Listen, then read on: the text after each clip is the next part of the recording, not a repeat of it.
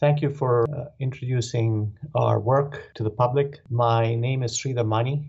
I'm a researcher at the Albert Einstein College of Medicine, Bronx, New York, and I have a laboratory that works uh, and has expertise on the study of orphan nuclear receptors. We have an evolving story that I think might be of interest to the general scientific and non scientific audience, and that stems from our work in 2000, uh, which was published in 2014. So we work with a receptor, specific orphan nuclear receptor called the pregnein X receptor. It's a X stands stands for xenobiotic. So it's a nuclear receptor, which is a protein that resides in the nu- nucleus of a cell. And when bound to a xenobiotic, meaning a compound that is foreign to the body, that it activates and induces a program, a gene transcriptional program, a variety of genes that traditionally was ascribed to drug metabolism or xenobiotic metabolism. That was the paradigm. The gene was cloned uh, by several groups and is still the paradigm. However, there are many other functions of the receptor that we have uncovered over, over the years. And an enigmatic function of the receptors what is it doing in both the liver where it's expressed and in the intestines where it's expressed when uh, there is no xenobiotic right? is the receptor important at all um, what's its physiologic function so to speak. And a lot of work that led to a paper culminating in 2014 in immunity, we were able to show that with the loss of the receptor, and we obviously used mouse systems to show this, uh, that in the intestines, there is an increase in the permeability as well as gradual inflammation that takes place. So the receptor, as others had already shown, that the receptor had potential to abrogate or inhibit inflammation, that it makes sense that its loss in steady state in homeostasis in a physiologic state would also portend uh, higher degrees of inflammation with age. So we got interested as to what and how this may happen. And to break a long story, we were able to hone down on metabolites that were generated. These are breakdown products of agents that we consume in our diet, for example. So these were bacterial metabolites of those agents. A breakdown product of it whether that those products were actually serving as ligands that bound to our receptor. This would mean it would be an endobiotic, meaning it's it's not foreign to us. It's not a xenobiotic, but it's within us that we create these little lig- ligands. And it made sense because bacteria in, that houses basically every orifice of our body, especially in the intestines. There are hundredfold more genes in bacteria. There's a lot more metabolic repertoire for bacteria to produce ligands, which are free floating in the intestine, and they have some place to go either be absorbed or be secreted out of excreted out of the body. So we felt that these metabolites that are formed in, in the intestines might be very good ligands if we could parse them out and show that indeed there are such ligands that exist for PXR in the gut or the intestine. And indeed we were able to show that certain bacteria that break down the metabolism of L-tryptophan to indole, uh, to indole propionic acid. Indole propionic acid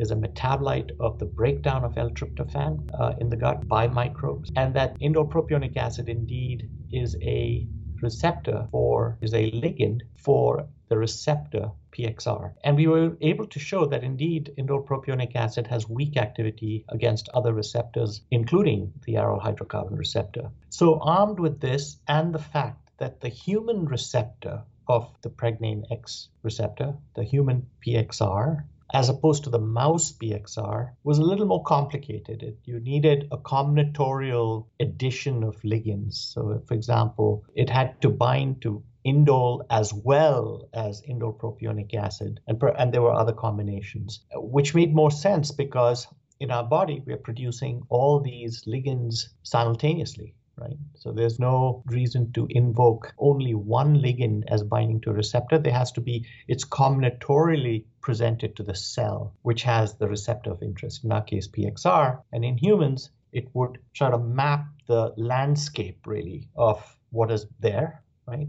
And if the right combination of ligands were present at the right concentrations, it would then engage those ligands simultaneously. And we knew this also because the human pregnane X receptor has a very large ligand binding pocket much larger than most receptors, if not all receptors, cloned to date. Um, so it has that promiscuity, which acts in it probably in its favor in the intestine, where it is sort of sensing what's going on all the time, what's being produced combinatorially, and what it can bind uh, combinatorially. And that also gives it context specificity because at a particular point of time, when these combinations are in the right mode mix, it'll activate. When they are not, it'll not activate. So, we're armed with this data. We were able to model based on a variety of crystal structures that were already published by several other groups, including Matt Redenbo's group at, uh, the, at the University of North Carolina, who's really spearheaded the crystallization of this receptor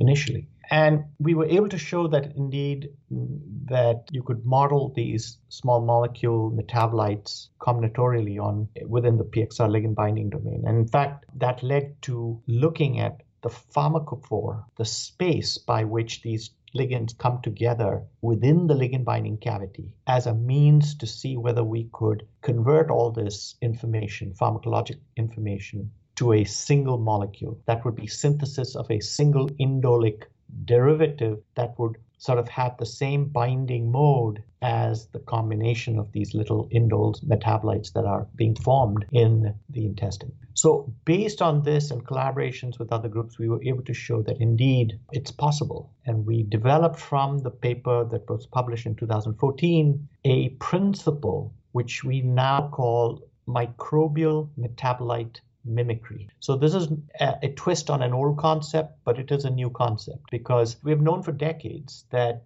microbial metabolites form by bacteria. And this is particularly relevant to the gut, but again, as I'll say, it's relevant to really any organ system skin, hairs, eyes, wherever bacteria and the host coexist, there's going to be an exchange of these chemical compounds, right? So in the intestine, we were able to show that indeed there are a panoply of these metabolites, and they probably have different receptor systems that they bind to. But no one to this date had shown that you can actually effectively make a analog of the metabolite that had increased potency as well as remarkable safety right because it was mirroring the parent metabolite, there was very little chemical change made that would give it new liabilities, the molecule new liabilities. So there was very little of this that you could actually mimic the metabolite with a synthetic small molecule and get away with higher potency of effect and very little downside,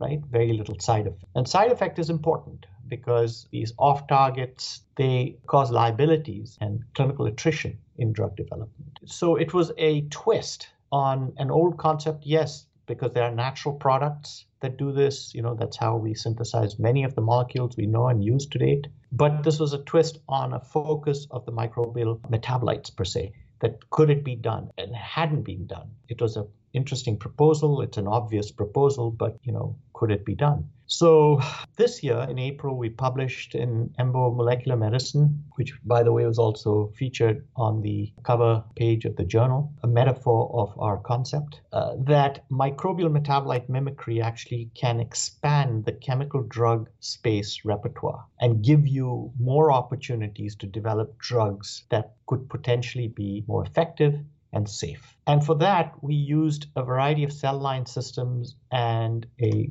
clinical model of colitis to show that indeed we could get lead therapeutic hits that simulated what the metabolites did, but with greater potency and really had very little downside in terms of side effects. Now, I want to caution the audience that this is just a proof of concept, right? It has a long way to go, and there are probably going to be liabilities as one develops other molecules for other metabolites and so on and so forth. And vice versa. In our case, because it's in its early stage, there could certainly be liabilities as we go further. And so one has to then combine some smart drug development approaches and use approaches of where these small molecule mimics could be used. And that lead compound we called eh, both FKK5 and FKK6. We focused on FKK6 just to show proof of concept. I think we have to come full circle back in that we also have to recognize liabilities that may develop because we use in preclinical systems, we often use rodents, and it's not till a later phase that we use human material, uh, either tissues, ex vivo, or humanized sort of systems. And so we are making a concerted effort right now to actually move this to humanized systems before we do much more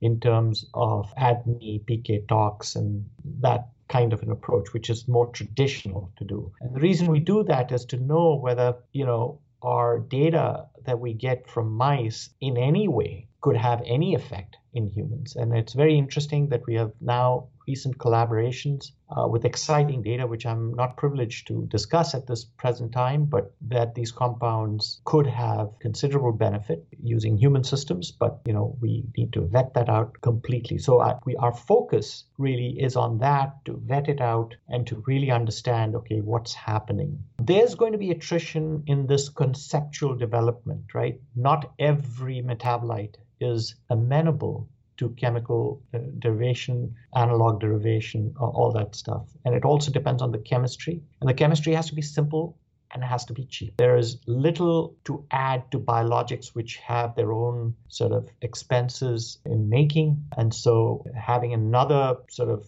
chemical synthetic method that's very, very expensive to create a drug that really will add to the cost of care down the road. So we are also very conscious of that. So any procedure that allows multiple chemical steps that are very hard to harness and very costly we try to avoid. And so that's also put into the early uh, pipeline in thinking uh, as to what we would do.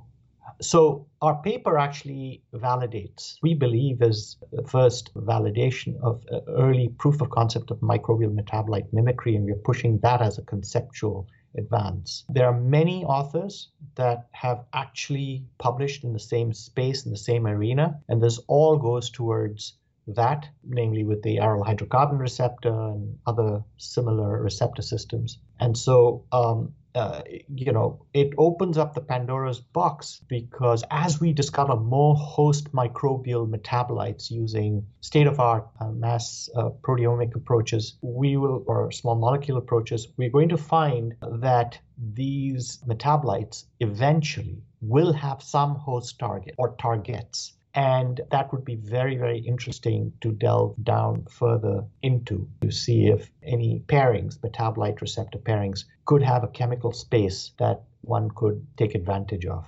Finally, our focus also is on formulations discovery and pharmacology per se. Not all drugs can be consumed in one route. You need to have sort of some smart thinking as to what where its biggest payload would be. In the case of our compounds, we are considering local regional delivery, particularly for rectal and distal intestinal inflammatory bowel disease. But the applications are going to be much more broad as we start opening up uh, different uh, diseases. For example, if the compound, and we know the compound has a very strong effect on barrier function, if that's the case, and that really is the case with, with human systems, then there's potential for use in diseases where these disrupted barrier systems accelerate the original uh, pathology. For example, in liver disease of various sorts, like non alcoholic steatohepatitis, there's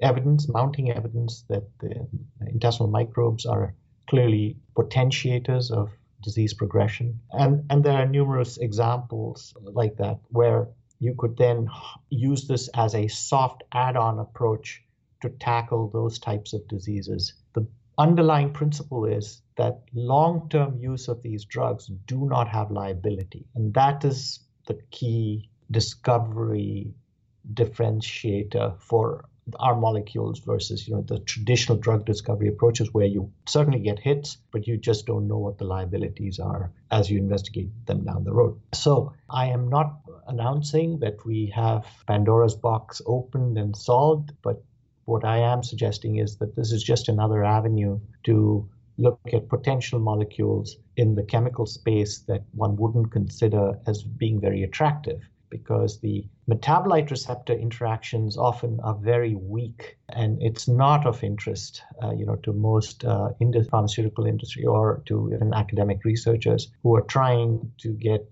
you know, sort of the holy grail, high interaction, high specificity. The other point I'd like to make is that on the flip side, right, one always likes in drug development to have stable compounds, compounds that are metabolically stable in the body, that they don't undergo breakdown or have any reactive groups that, that form, you know, as they break down. And those are very, very valid points. But I would say that if one completely understands a metabolically labile compound, right, that you might have some selective advantages for those compounds on in certain situations. And in our case, again, there's evolving data that our lead compound uh, is metabolically can be broken down with a high metabolic efficiency by the liver and we are honing down on the enzyme systems that do that. But the uh, it'll be interesting as we go forward to see whether the formed metabolites of that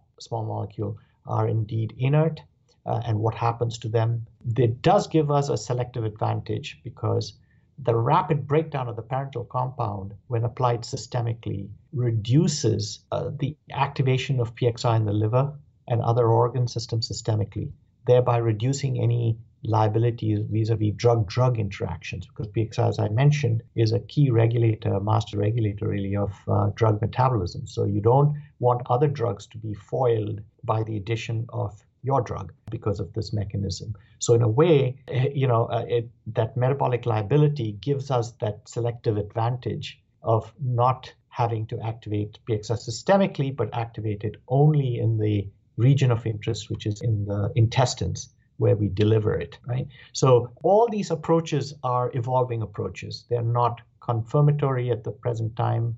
Uh, they're in early stages of development, but these are all considerations that we have in place before we sort of launch to the next round of investigations. Thank you.